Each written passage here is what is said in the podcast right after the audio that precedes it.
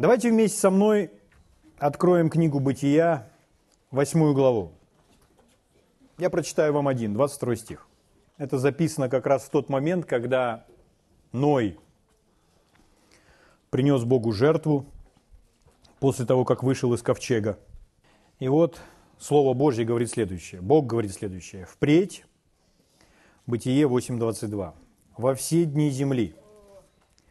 Земля есть? Есть. Значит, это про нынешнее время. Значит, это про 2014, 15, 16, 17 год. И так далее, правда? Пока будет земля. Впредь во все дни земли. Сеяние и жатва, холод и зной, лето и зима, день и ночь не прекратятся. Пока есть земля, все это будет.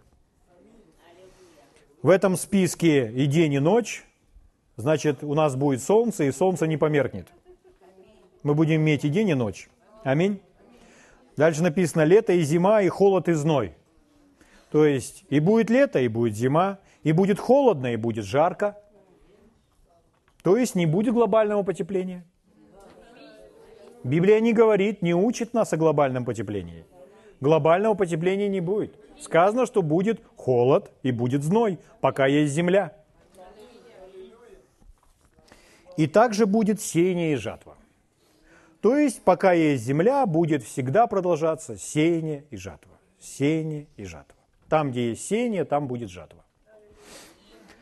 Когда Иисус ходил по этой земле, и Он учил своими притчами, и та притча, которую мы с вами называем притча о сеятеле, он сказал, если не понимаете этой притчи, как поймете все остальные, все другие притчи? Иными словами, он эту притчу сделал такой главной, таким своеобразным ключом к пониманию.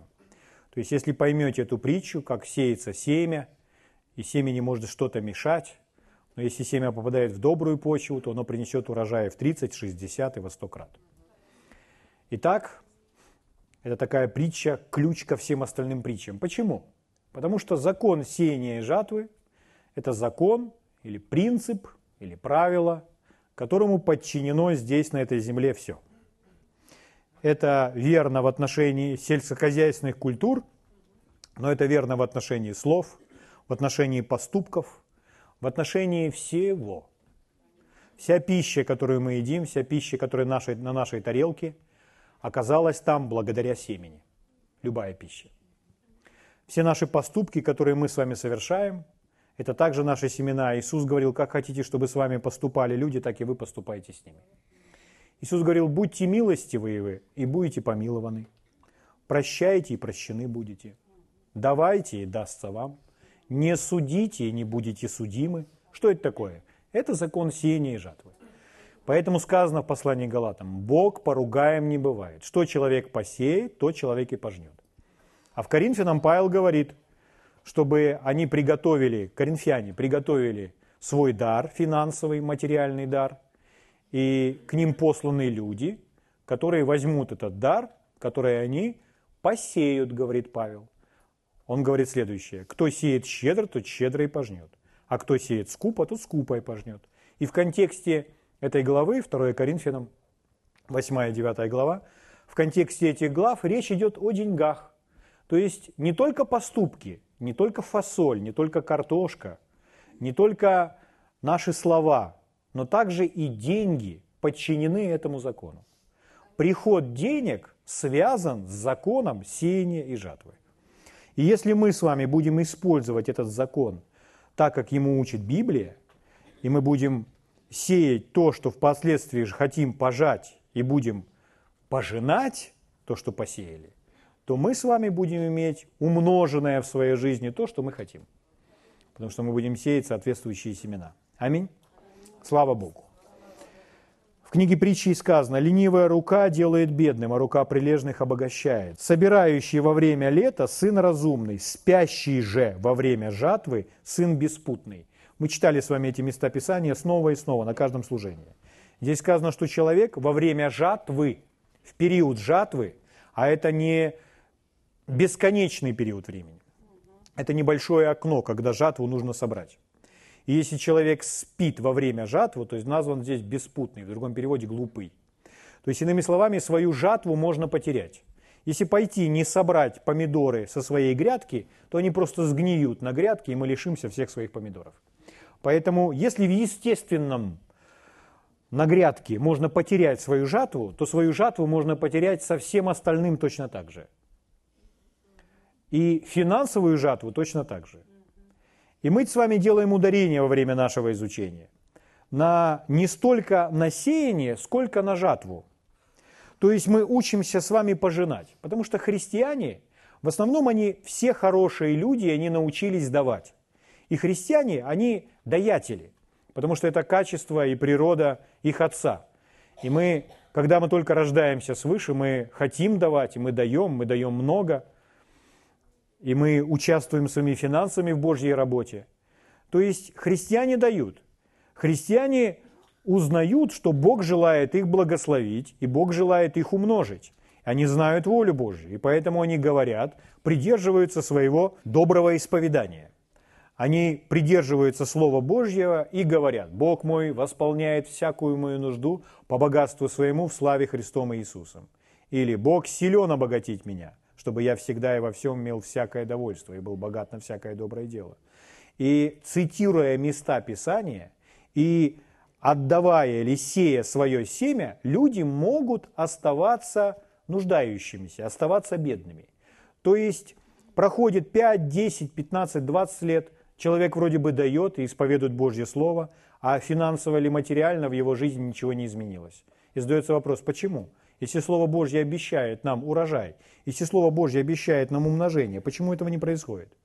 Потому что верующие люди, они думают, сложился такой предрассудок, что в отношении этих духовных наших жатв все остальное зависит от Бога. От меня зависит, что я должен посеять свое семя, я должен давать, а жатва, она автоматически приходит в мою жизнь. Все, что мне нужно делать, давать. Если я буду давать, то у меня будет. Но Библия не учит так. Библия учит нас, что мы с вами должны давать, и мы с вами должны пожинать. То есть пожинать – это не божественная ответственность, не Бога ответственность. Это ответственность наша. Поэтому мы с вами делаем ударение в нашем изучении, как пожинать. Мы учимся, как же пожинать свои урожаи. И у нас были удивительные примеры из Библии, которые мы с вами увидели. И если вы пропустили, то вы можете взять, в интернете все эти собрания доступны, и вы можете загрузить себе в свое устройство и переслушать все, о чем мы говорили ранее. А сегодня мы с вами продолжим. Если вы были в прошлый раз, то мы остановились на том, что... Ну давайте откроем еще раз Евангелие от Марка, 4 главу, с 26 стиха. Это Иисус говорит. И вот он сказал, «Царство Божье подобно тому, как если человек бросит семя в землю». Я бы хотел, чтобы вы вместе со мной участвовали и опять говорили, кто это делает. Кто бросит семя в землю? человек. То есть это ответственность человека. Дальше. И спит, и встает ночью и днем, и как семя всходит и растет, не знает он. То есть, не зная всего того, что происходит за кулисами, можно пользоваться преимуществами этого процесса. Совсем не обязательно знать. Главное выполнять ту часть, которая положена на человека. Но несмотря на то, что человек не знает, как это происходит, он может наслаждаться преимуществами спасенных им семян. Слава Богу. 28 стих. «Ибо земля сама собою производит сперва зелень, потом колос, потом полное зерно в колосе». 29 стих. «Когда же созреет плод?» Итак, вот наступило время жатвы. Это то время, которое нельзя проспать. Когда же созреет плод? Написано «немедленно» немедленно, то есть значит есть определенный рубеж, определенный период времени, когда говорится на старт, внимание, марш. Итак, немедленно посылает серп. У меня опять к вам вопрос. Кто посылает серп? Опять человек, то есть это ответственность человека. Если человек не пойдет на грядку и не будет собирать урожай в свои ящики, корзины, бочки, банки, то он не соберет своего урожая. В естественном все это знают. Почему люди думают, что с духовной жатвой должно быть как-то иначе? Или с жатвой финансов, о которой говорит апостол Павел. или о которой говорит Иисус, давайте и дастся вам. Поэтому мы понимаем, что нужно послать этот серп, что нужно пожинать. Аминь. В прошлый раз мы смотрели с вами очень наглядный пример, где Господь дал подробную инструкцию израильскому народу, что нужно выходить и собирать манну. И там сказано, чтобы они собирали. Если они не будут собирать в соответствии с инструкциями, данными Богом, будут собирать какое-то в другое время или другое количество какое-то, то с этим ничего не выйдет. Им нужно было четко следовать божественной инструкции. Тогда они были бы накормлены и обеспечены в пустыне. Аминь. Поэтому они должны были выходить и собирать. То есть это опять-таки ответственность человека. Затем мы с вами говорили о том, что израильский народ получил землю, которую Господь сказал, что Он дает им землю, и они должны были пойти и взять эту землю. Или там используется такое слово «овладеть этой землей». Манну собирать. По отношению к жатве взять серп и начать собирать также жатву. Итак, собирать, взять, овладеть. Все это слова-синонимы, которые адресованы нам с вами. То, что должны сделать мы. И мы с вами учимся непосредственно тому, как же все это собирать, овладевать, получать, брать в сфере финансов. Слава Богу. Итак, давайте мы продолжим. И вот откуда я хотел бы начать. Когда Господь сказал им, чтобы они овладели этой землей, в которой течет молоко и мед, слава Богу, то одно из мест Писания в книге Второзакония мы читали в прошлый раз. Господь сказал, когда вы переходите Иордан, чтобы пойти овладеть землею, которую Господь Бог ваш дает вам, и овладеете ею, и будете жить на ней. Здесь есть такие три этапа, о которых мы с вами уже говорили, но я бы хотел еще раз для вас их подчеркнуть. Первое. Господь Бог ваш дает вам. Когда Господь что-то нам дает, то значит это наше. Никто не может нам воспрепятствовать взять это. Никто не может помешать нам взять это. Никто не может помешать нам войти в это. Почему? Потому что это наше. И это наше не потому, что мы это себе призволили, а потому что это дал нам Бог. Значит ли это, что все обстоятельства и будут благосклонны, что не будет преград, не будет препятствий? Нет, совсем не значит. Но на это все не нужно смотреть. Нужно смотреть на то, что сказал Бог, и идти к цели, потому что это наше. Поэтому он сказал им, эта земля ваша, я даю вам эту землю. И он говорит им, еще раз, Господь Бог э, ваш дает вам, и овладеете ею, и следующее, и будете жить на ней. Последняя конечная цель – жить на ней, то есть обладать землей, иметь эту землю, собственность, пользоваться ею. Когда мы понимаем, что Бог нам дал, то мы можем так сказать, Бог нам дал, это наше, ну, значит, мы будем в ней жить. Но чтобы в ней жить, есть еще один промежуточный такой этап. Чтобы там жить, нужно ею овладеть. Поэтому Господь дает нам что-то, и чтобы этим обладать и пользоваться, необходимо это взять, необходимо этим овладеть. Евангелие от Марка в 11 главе, 24 стихе, вы не открываете, я напомню вам, Иисус учит о принципах молитвы веры. Библия рассказывает нам о том, что есть много разных видов молитвы. То есть у разных видов немного разный подход к этим видам молитвы. Но Марк 11.24 как раз рассказывает о молитве веры. Когда человек просит у Бога что-то с верой. То есть он знает, что Бог желает это сделать для него, поэтому он просит у Бога, с верой. И там написано, если чего будете просить с верой, верьте, что получите, и будет вам. Угу. Итак, согласно этого стиха, нужно верить, что получаем, что получим. Ну, более дословно в оригинале там не стоит будущее время. То слово, которое там используется, оно может быть переведено так. Верьте, что получаете, верьте, что берете, верьте, что хватаете, верьте, что ухватились. То есть это слова, которые передают с нашей стороны такое активное действие. То есть необходимо это взять, необходимо это принять. Чем мы с вами это принимаем и чем мы с вами это берем? Верой. Поэтому мы с вами говорим о такой вере, которая собирает. Вера для собирания манны, вера для собирания урожая, вера для овладевания землей, вера для того, чтобы взять, вера для сбора урожая потому что урожай собирается верой.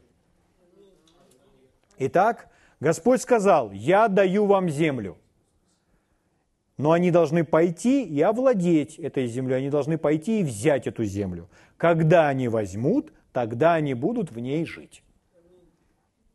То есть между моментом пользования и первоначальным моментом, когда Господь нам это дает – между тем, что Господь дал, и когда это оказалось в наших руках, между этим есть промежуточный этап.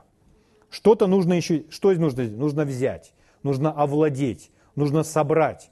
Прежде чем я возьму эту манну из корзины в своем шатре, мне нужно было выйти и пособирать эту манну. Поэтому мы говорим о жатве, и мы учимся пожинать.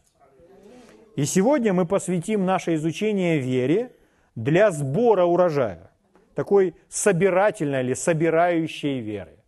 Вере для собирания урожая. Итак, Бог дал, а затем имеем. Итак, дал и имеем, но между этим, мы уже с вами сказали, что-то должно быть, когда мы берем, когда мы овладеваем. Например, очень простой иллюстрация, пример простой. Наше спасение. Все люди спасены в Божьих глазах благодаря тому, что сделал Иисус. И Иисус на том кресте умер и пролил свою кровь за каждого живущего на земле. Поэтому сказано, идите по всему миру и проповедуйте Евангелие. Евангелие это что такое? Добрая весть. А в чем эта добрая весть? Иисус умер за вас. Ваши грехи прощены. Всех и каждого. Поэтому он говорит, Бог дал нам служение примирения, чтобы все люди примирились с Богом. Но спасены ли все люди на земле? Нет. Почему не спасены? Потому что Бог им не дал спасение. Бог им дал спасение. Спасение принадлежит им, но они должны его взять. Писание говорит, что мы должны поверить в Иисуса и назвать его своим Господом. То есть человек должен своей верою взять свое спасение. Взять спасение несложно. Каждый из нас взял это спасение, уверовав в Иисуса и назвав его своим Господом. Но таким образом мы взяли его. Что в отношении наполненности Святым Духом, крещения Святым Духом? Библия говорит, что Господь излил, послал утешителя, излил Дух Святой на землю, и этот Дух здесь ожидает нас. Это обетование принадлежит всем нам. То есть Бог дал нам свой Дух Святой. Значит ли это, что каждый человек или каждый рожденный свыше исполнен Духа Святого? Нет. Почему? Потому что необходимо это взять. Как мы с вами принимали крещение Святым Духом? Нам необходимо было наставление, и мы с вами верой принимали крещение Святым Духом, совершая шаги веры. Итак, мы взяли свою наполненность Духом Святым. Аминь в отношении исцеления. Что Бог кого-то не желает исцелить? Ну, есть люди, которые так учат, но согласно Библии мы видим, что Иисус взял все наши немощи и понес наши болезни, и ранами Его мы исцелились. И когда Иисус ходил по этой земле, Он не отказал ни одному человеку. Это значит, что Бог желает, чтобы каждый был здоров. И на том кресте, когда Он разобрался с грехом, Он там же разобрался с немощью и болезнью. Значит ли это, что все люди, все верующие люди, все люди в церквях ходят без болезней? Нет. Но Бог дал им исцеление. Согласно Слову, Бог дал нам исцеление. У нас есть власть над немощью и болезнью. И исцеление принадлежит нам. Что же нам нужно сделать? Нам нужно взять. Нам нужно принять. Нам нужно овладеть тем, что наше, что принадлежит нам.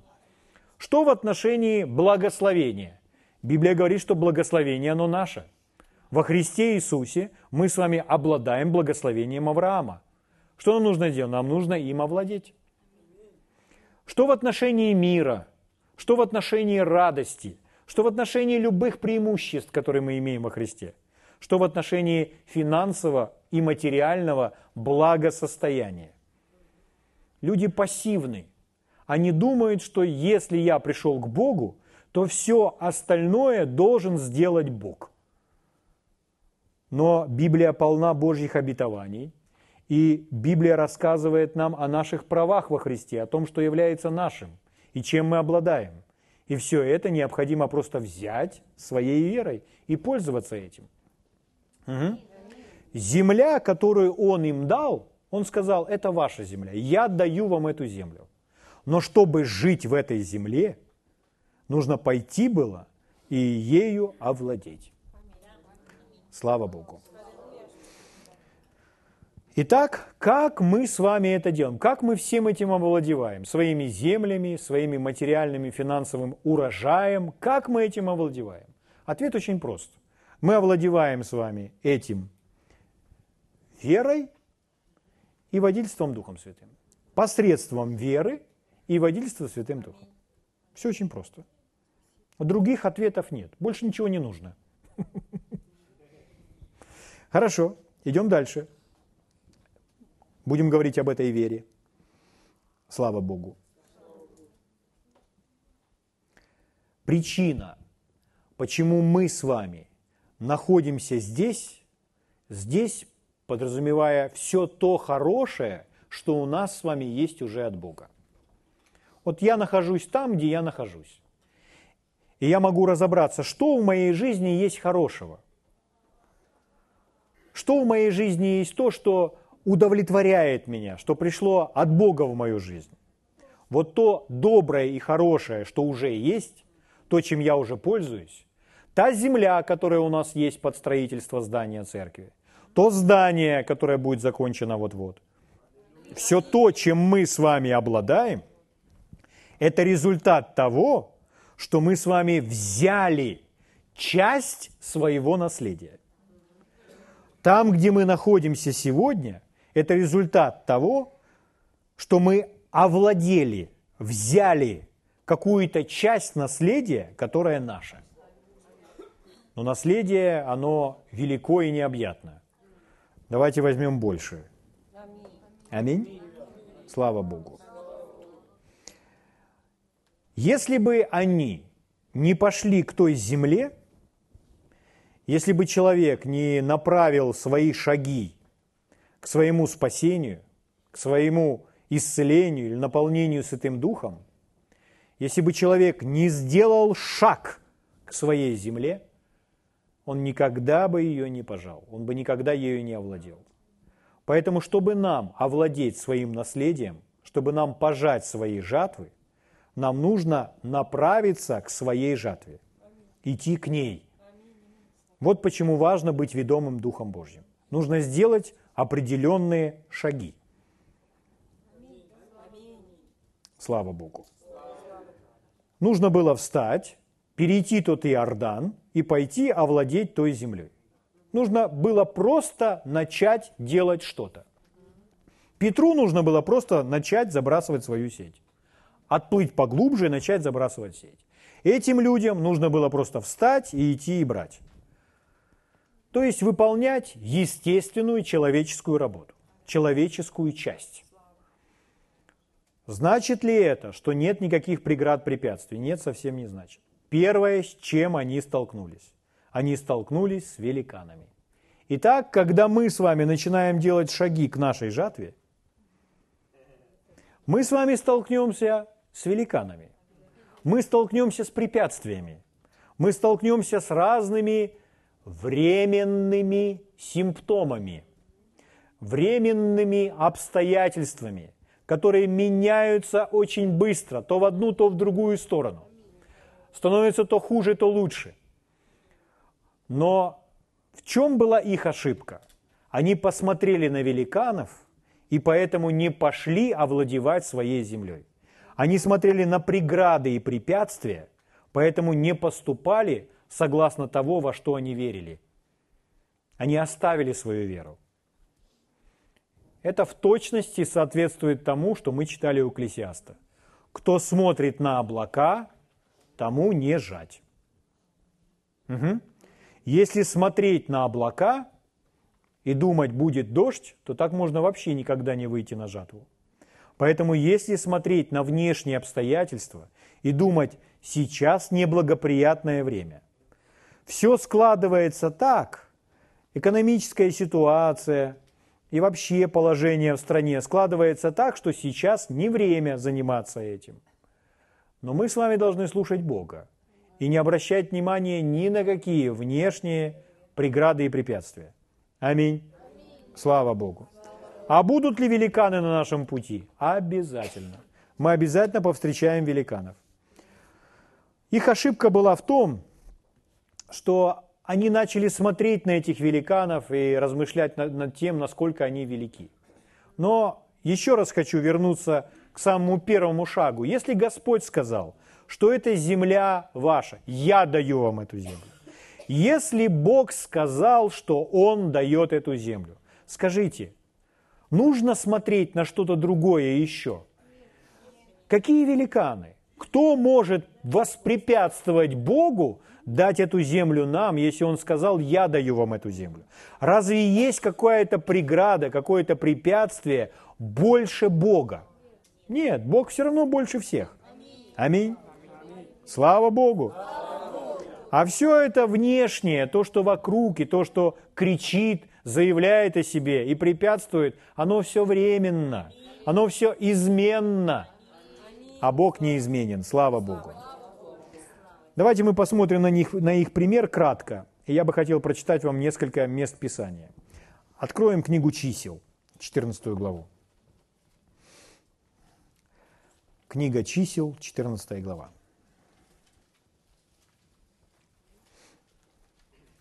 С первого стиха. Это после того, когда пришли разведчики из той земли, 12 человек они отправили посмотреть на ту землю. И часть этих разведчиков сказали, земля, которую ходили мы для осматривать, она действительно хороша, но там крепкие и сильные люди, и мы не сможем... То есть земля занята. Как мы овладеем этой землей? Уже место занято. И поэтому, когда все эти миллионы людей находящиеся там, по другую сторону Иордана, услышали эту нехорошую новость, то здесь написано, и подняло все общество вопль, и плакал народ всю ту ночь. Почему они плакали? Потому что они смотрели на преграды, на препятствия.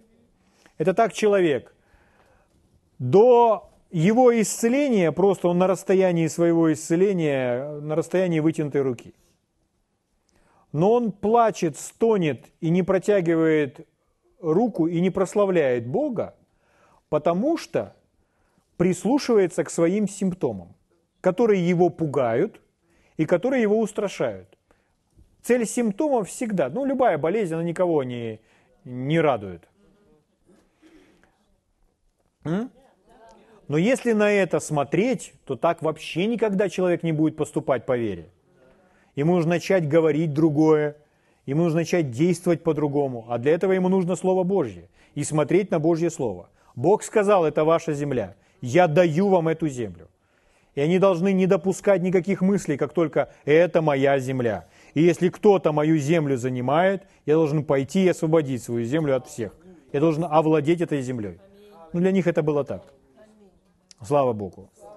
Второй стих. «Роптали на Моисея и Аарона, все сыны Израилевы, и все общество сказало им». Здесь очень важный момент, друзья. Мы с вами должны научиться в своей жизни, как действует дьявол. Дьявол всегда действует одинаково. Мы должны научиться, как действует дьявол, чтобы всегда по поступкам, по симптомам, по разным неправильным мыслям распознавать, что это давление от врага. И вот смотрите, очень внимательно. Все общество сказало, о, если бы мы умерли в земле египетской, или умерли бы в пустыне сей. Дальше. И для чего Господь ведет нас в землю сию? Здесь они заговорили о Боге и о божественных желаниях или о Божьей воле. Для чего Господь ведет нас в землю сию? Чтобы мы пали от меча? Вопрос. Чтобы мы пали от меча? жены наши и дети наши достанутся в добычу врагам. Не лучше ли нам возвратиться в Египет?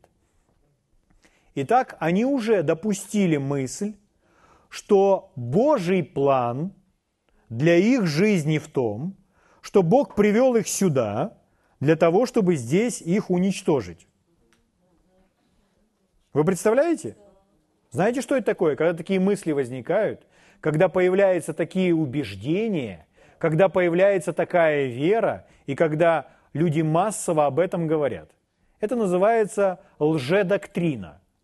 То есть это родилась как доктрина, неправильная доктрина среди этих верующих людей. Такие доктрины рождаются в церкви, когда люди говорят о болезнях, какие-то вещи, которых нельзя найти в Библии. И люди говорят о материальных благах, не даст мне Бог материальные блага. Почему? Чтобы мое сердце не уклонилось от Него. То же самое люди говорят о болезнях. Некоторые люди говорили и во имя Бога, что если бы Господь исцелил этого человека, то этот человек, будучи здоровым, ушел бы от Бога. Поэтому Бог его не исцеляет, чтобы посредством болезни удержать его с Богом. Где это в Библии? Но так рождаются неправильные доктрины. Ну, я говорю о каких-то очень таких ярких предрассудках. Но есть такие незначительные вещи, когда человек сомневается в воле Божьей или не знает воли Божьей и допускает разные неправильные мысли, которые удерживают его от овладевания его землей, его наследием. Что это такое? Так работает дьявол. Это работа врага. Чтобы человек не был уверен в воле Божьей или в Божьем желании. Чтобы он не знал стопроцентного божественного плана для своей жизни. Что Бог желает, чтобы человек имел благо, имел благо с избытком. Библия везде настойчиво учит нас такому взгляду на жизнь, что Бог хочет – чтобы у нас было больше, чем достаточно. То есть, чтобы у нас было больше, чем мы с вами сможем использовать. И задается вопрос, зачем это нужно? Бог знает, зачем это нужно. Потому что Он предназначил нам много разных дел, которые мы совершим также и для кого-то. Но наши нужды обязательно Он желает, чтобы были восполнены. Хорошо. Смотрите, что дальше. Другая группа людей, шестой стих. Иисус, сын Навин и Халев, сын Иефонин, из осматривавших землю, разодрали одежды свои и сказали всему обществу сынов Израиля. Поймите, это, было, это был там такой, э, такая ссора, такой скандал, когда одни кричали и вопили, а другие кричали на тех, доказывая им уверенно, что сейчас вы идете не по тому пути, что вам нужно развернуться, вам нужно оставить этот плач и вой. И к чему нужно обратиться? Смотрите, седьмой стих. «Сказали всему обществу сынов Израилевых, земля, которую мы проходили для осмотра, очень, очень хороша. Если Господь милостив к нам, то введет нас в землю сию и даст нам ее, эту землю, в которой течет молоко и мед. Только против Господа не восставайте, и не бойтесь народа земли сей, ибо он достанется нам на съедение. Защиты у них не стало, а с нами Господь. Не бойтесь их. Вот это люди в правильном состоянии. Вот это есть вера для овладевания землей. На чем она основывается? Нет другого основания для веры, как только Божье Слово. То, что сказал Бог. Не обстоятельства, не ветры какие-то, не симптомы, а то, что Бог сказал. Аминь. Если Господь сказал, что это наше, если Господь нам это дал, значит, мы должны говорить, это мое. Если Господь дал нам спасение, то мы говорим, это мое спасение. Если Господь дал нам исцеление, то мы говорим, это мое, это мое, это мое, это мое, это мое, это мое. Так говорит вера. Ой, что-то у меня симптомы, что-то, ой, что-то как-то не так. Нет, нет. Угу. Итак, вера для того, чтобы овладеть от Слова Божьего. Правильное мышление, правильное говорение. Почему это важно? Чтобы овладеть, чтобы взять свое наследие. У нас есть удивительная притча в Новом Завете, которую мы называем притча о блудном сыне. Но если быть точнее, то эта притча же не об одном сыне, а там их два. Но большая часть этой притчи уделена тому сыну, который где-то гулял, Поэтому так ее называют о сыне. Но там есть два сына, и там есть отец. Эти два сына, они нам с вами представляют, или это образ кого? Ну, христиан, верующих людей. А отец представляет нам небесного Отца, то есть Бога. Угу. И вот нам с вами из этой притчи нужно чему-то научиться в отношении веры для того, чтобы собирать, для того, чтобы овладевать, для того, чтобы пожинать. Откройте вместе со мной эту притчу Евангелия от Луки, 15 глава. Евангелие от Луки, 15 глава. Я бы хотел, чтобы вы в этой притче увидели некоторые слова. Чтобы мы с вами находились в том духе, в котором находились Иисус Навин и Халев. Тот дух, который в Библии называется дух веры. Чтобы мы верой, посредством Святого Духа, будучи ведомы Духом Святым, собрали свои урожаи. И сегодня мы говорим о том, что важная составляющая, чтобы собирать, это наша вера. Без веры этого невозможно. Без веры человек не идет, он не делает шаг. Поэтому евреи, они за тот Иордан так и не перешли. Но вера делает шаг. Вера начинает двигаться, вера идет. Вы слышите? Петр, он все-таки отплыл на глубину и забросил сеть. Он не пошел домой спать после той тяжелой ночи. Итак, Евангелие от Луки, 15 глава вы открыли. Угу.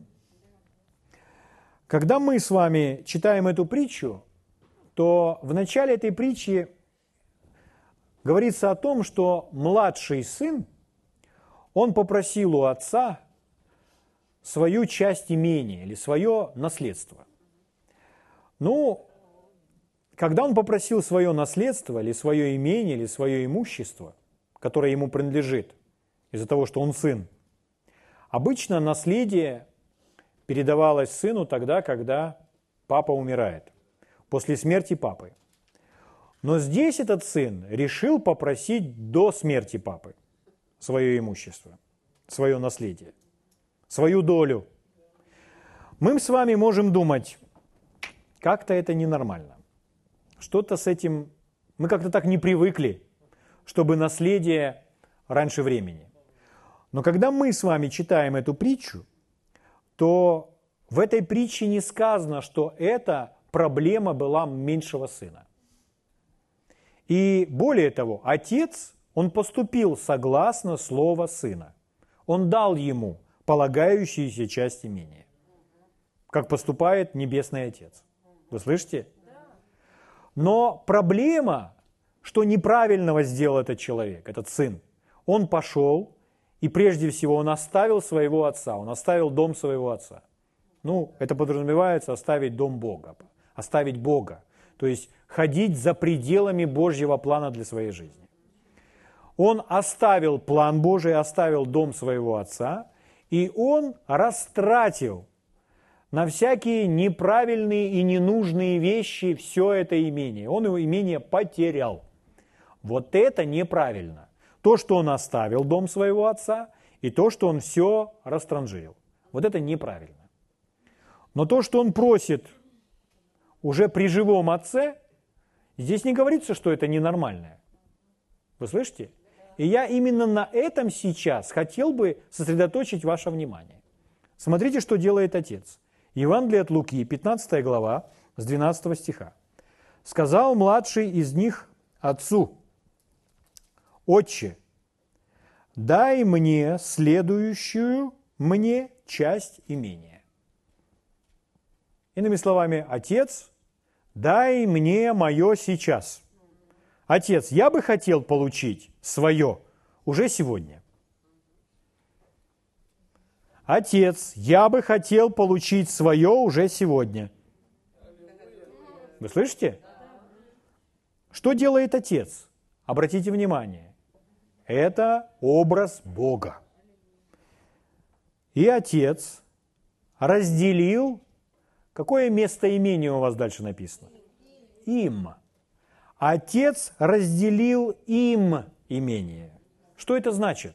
Это значит, что старший получил тоже свою часть. Вы слышите меня? Отец разделил им имение они оба получили свою часть. Дальше, по прошествии немногих дней, то есть много времени не прошло, младший сын, смотрите, что дальше написано. Что сделал младший сын? Собрав все. О чем мы говорим? Мы говорим о том, что нужно собирать о том, что нужно овладевать, о том, что нужно брать, пожинать. Что делает младший сын? Младший сын, взяв все, пошел в дальнюю сторону. И дальше вот непосредственно пошла проблема. То есть он начинает поступать со всем, что он взял, неправильно. Пошел в дальнюю сторону и там расточил имение свое. Что он сделал? Он взял свое имение. Он взял все. Расточил свое имение, живя распутно. Угу. И я думаю, вы знаете продолжение этой истории. Когда у него ничего не осталось, он начал страдать. Он был голоден, у него не было, он теперь не мог покупать новую роскошную одежду. Он голодал, и он готов был есть пищу, которую кушают животные – и в этот момент он осознал, так, нужно возвращаться в дом к моему отцу. Потому что в доме моего отца, там люди живут, которые служат моему отцу лучше, чем здесь некоторые. Я вернусь к своему, к своему отцу и скажу ему, Господь, Отец, я не достоин называться сыном Твоим, позволь мне просто служить Тебе во все дни своей жизни. Когда он шел к отцу, отец выбежал к нему навстречу, встретил своего сына, который был потерян, пропадал и нашелся. И что делает отец? Отец – это образ Бога. Что он делает? Он делает следующее. 22 стих. Отец сказал рабам своим, принесите лучшую одежду и оденьте его. Это только из-за того, что он вернулся в дом своего отца покаялся, начал следовать Божьему плану для своей жизни. Итак, оденьте его, дайте перстень на руку его. Это перстень – это печать. То есть это он опять, сын, будет ставить на документах печати. Итак, дайте перстень на руку его. Дальше. Обувь на ноги. И приведите откормленного теленка. Закалите. Станем есть. И что делать? Веселиться. Итак, чего желает Отец? Вы слышите? Вот чего Он желает. То есть у нас будет праздник, у нас будет, у нас будет гуляние. Сегодня мы будем откормленного теленка закалываем, приготовим его и устраиваем пир на весь мир. Будем веселиться, гулять. Почему? Потому что у нас радость большая сегодня в доме. Будем веселиться. Угу. Веселье это от Бога. Но здесь проблема интересная. Старший сын шел с поля. И когда он шел с поля, он услышал звук. Он услышал звук музыки, радостных восклицаний. Там играют мандолины, барабаны и гитары. Он слышит песни и разные переливы хоровые. Он слышит, как люди скачут, кричат, радуются. Он услышал громкую музыку. Он услышал ее на расстоянии. Мы с вами сейчас учимся тому, как нужно жить. Что веселиться и праздновать громко – это нормально. Это по-божьи. Но я хочу подчеркнуть кое-что. Почему сын меньший взял свое имение и ушел? Куда он ушел? Что он делал? Он гулял. Он устраивал себе эти вечеринки и праздники вне дома отца. Вечеринки и праздники, гуляние вне дома отца радости не приносит. Оно убивает.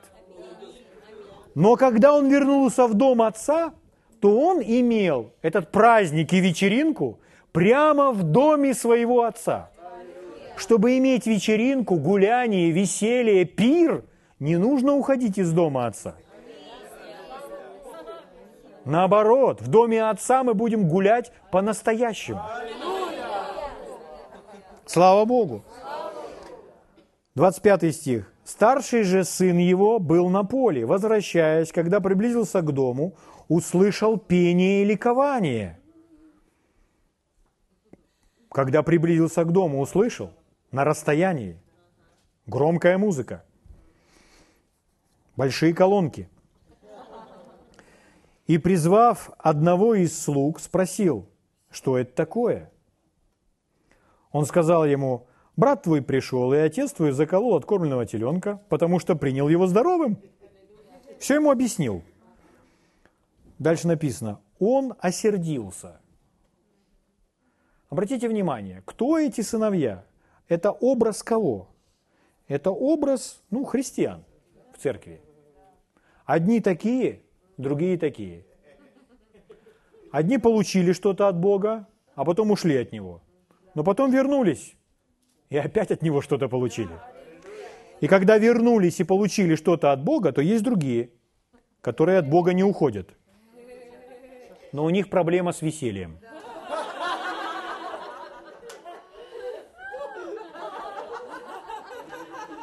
Это важно. Это важно. Здесь написано, 28 стих, «Он осердился и не хотел войти. Куда войти? В дом своего отца, где веселье и праздник, который устроил отец, где музыка играет, потому что отец празднует. Его брат обрел свое спасение, жизнь опять обрел. А этого зацепило.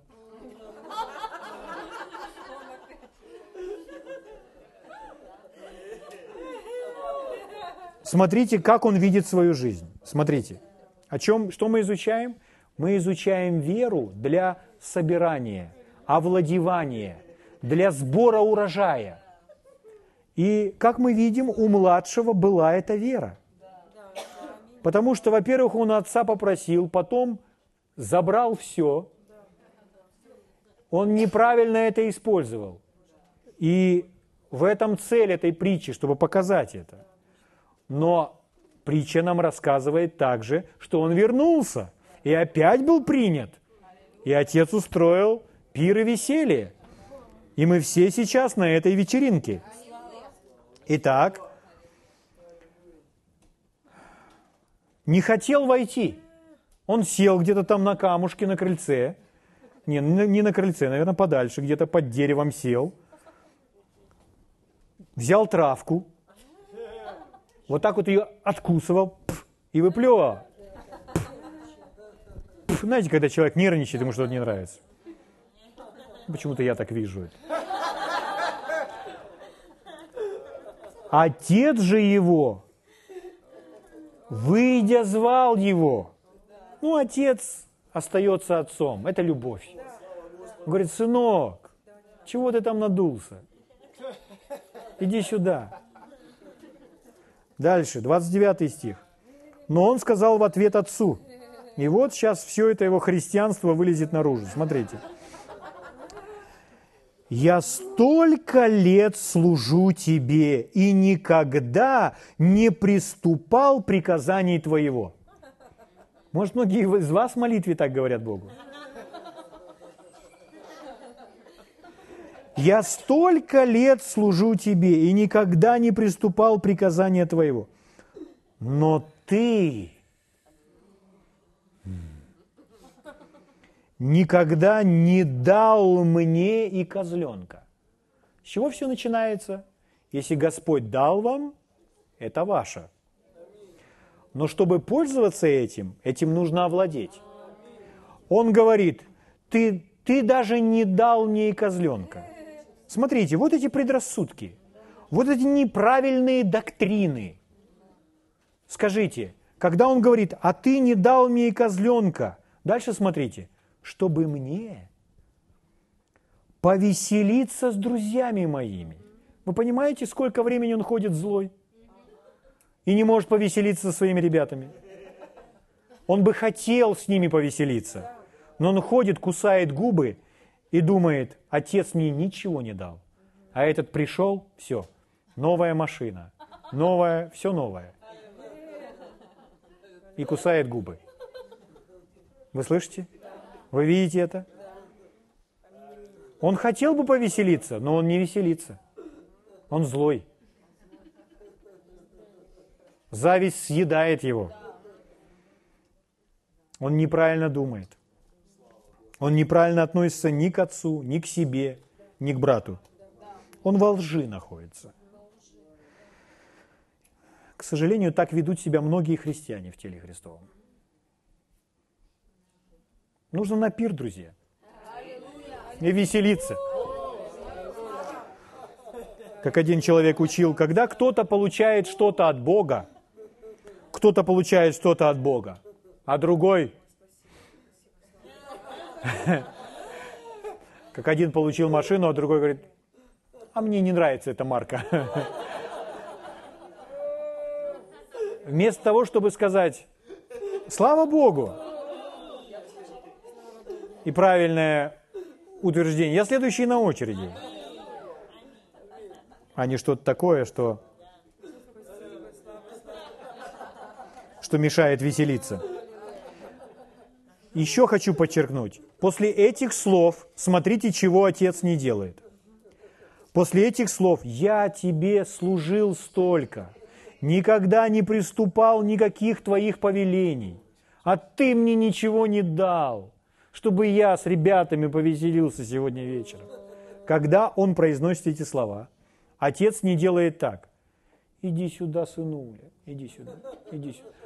Ой, папа тебе тоже даст, папа тебе тоже даст. Все, теперь и папа и тебе даст. Как это я тебя не заметил, действительно? Все. И... Отец этого не делает, потому что это не так. Смотрите, что говорит отец.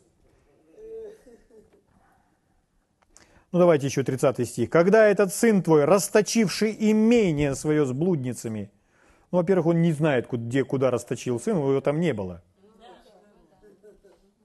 Но его что-то странные вещи цепляют. Пришел, ты заколол для него откормленного теленка. Смотрите, что делает отец. Он же сказал ему, сын мой, ты всегда со мною. Ты всегда, ты в моем доме. Ты всегда со мною. И все мое твое. Хочу еще подчеркнуть, чего здесь не написано. Отец не сказал, все мое твое, когда я умру. Нет. Все мое твое. О чем он говорит? Не дал козленка, не могу повеселиться с ребятами. О чем он говорит? Это неправда. Это все неправда. Это ложь. Отец говорит, все мое твое. А что с младшим? Отец, дай мне свою часть имения. Забрал, все, ушел. Потом пришел, отец, прости, помилуй, недостоин называться. Так, несите лучшую одежду. Обувь, перстень, пир, веселье. Давай лучших музыкантов. Давай певцов. Гуляем! И пам барам ба ба па па пам бам бам бам пам барам па па па Эй, эй, эй, эй, эй, эй, эй, эй, эй, эй, эй! Эй, эй, эй, эй, эй, эй, эй, эй!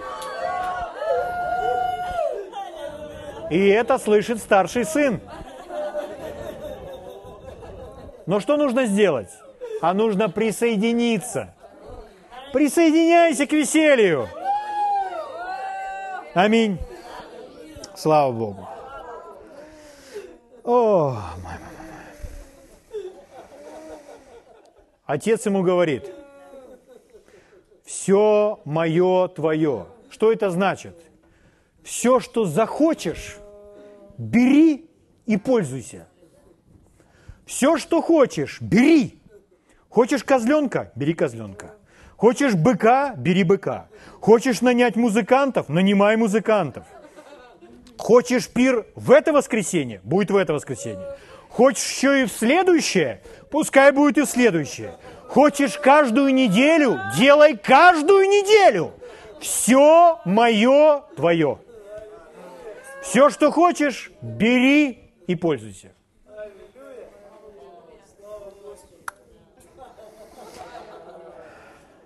Можно вам еще одно место Писания показать? Иисус Навин. Иисус Навин. Это не Новый Завет, это тот Иисус, который Навин. Иисус Навин – это тот, кто был лидером Израиля после Моисея, который ввел израильский народ в ту землю, которую Господь для них приготовил. Аминь. Они вошли в эту землю и начали брать город за городом, город за городом, город за городом. Это Господь им сказал, куда ступят стопы ног ваших, куда сделаете шаг, земля ваша. И он им не дал ограничений. То есть вот сколько возьмете, столько и возьмете, столько вам и будет. И он нигде им не говорил, все, хватит, все, туда не ходите, все, за эту линию не выходите. Он этого нигде не говорил. Вот куда ступят стопы ног ваших, сделайте 10 шагов, будет 10. Сделайте 10 тысяч, будет 10 тысяч. И вот они берут город за городом, город за городом, город за городом, землю за землей, участок за участком. И среди колен все это распределяют. Здесь будет одно колено жить, здесь другое, здесь третье и так далее. 12 колен Израилевых. Иисус Навин, 18 глава.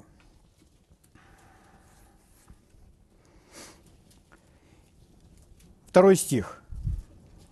Из сынов же Израилевых оставалось семь колен, которые еще не получили удела своего.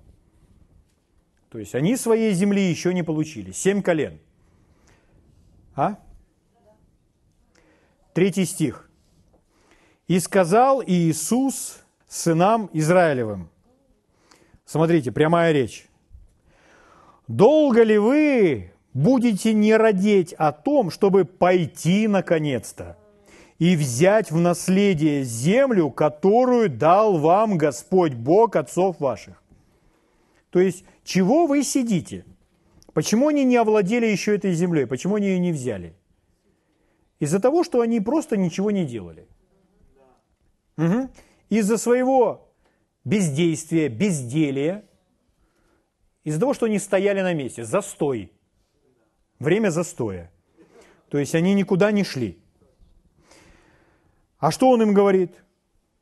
До каких пор вы будете сидеть? Чего вы сидите? Идите, берите то, что ваше. Аминь. Слава Богу.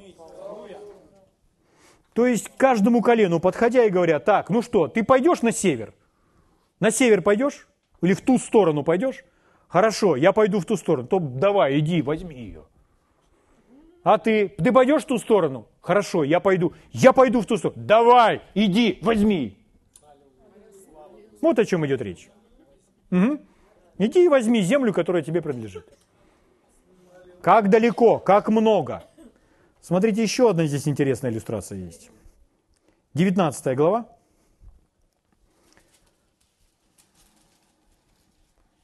Девятый стих. От участка сынов Иудиных, это колено Иудина, одно из колен.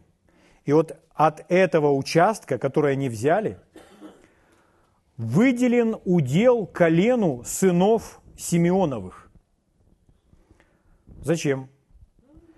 Так как участок сынов Иудиных был, вот эти слова нужно капслоком себе написать, слишком велик для них. Знаете, что это значит? Это значит, сыны Иудины как пошли ноги ставить, как увлеклись, так столько взяли, что этот участок был слишком велик для них. И вот они уже все поселились и думают, слушай, а что вот с этим куском делать? Я даже не знаю, что с ним делать, слушай. Я уже не знаю, как его использовать. У нас и так все в стадах, а с этим что делать? Уже не знаю даже, чем... Что сделаем? Отдадим Симеону, отдадим колену Симеона. Симеон нуждается. Отдадим колену Симеона. Пусть он пользуется этим. Что это значит? Будут те, которые имеют веру для того, чтобы собирать, для того, чтобы овладевать, для того, чтобы пожинать. И они овладеют этим настолько, что гораздо больше, чем они могут использовать для себя. Пожиная и в 30, 60, и во 100, и в 500, и в 1000, и в 10 тысяч раз – а зачем так много? Симеон нуждается. Симеон нуждается в помощи. Мы отдадим это Симеону.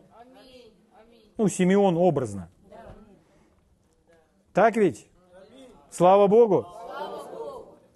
Поэтому, друзья мои, этот принцип везде, где мы это видим, это не, как брат Хейген говорил, не падают, как спелые вишни с неба вам на голову. Это нужно пойти и взять. Нужно пойти и овладеть. И происходит это верой. То есть человек просто верит в Божье Слово, и он делает очень простые, привычные для него вещи, верой под Божьим водительством. Но он делает шаг. Он отплывает на глубину и забрасывает сеть. Он переходит Иордан и идет, и они овладевали этими городами, не сражаясь порой, а просто дуя в трубу свою и стуча по барабану. И они просто овладевали этими городами местностью за местностью. Почему? Потому что когда Бог нам с вами что-то дал, никто не может нас остановить. Никто не может отнять у нас то, что дал нам Бог. Аминь. Но для этого нужно иметь веру в Его Слово. Слава Богу. Аминь. Слава Иисусу. Давайте встанем на ноги и поблагодарим Его.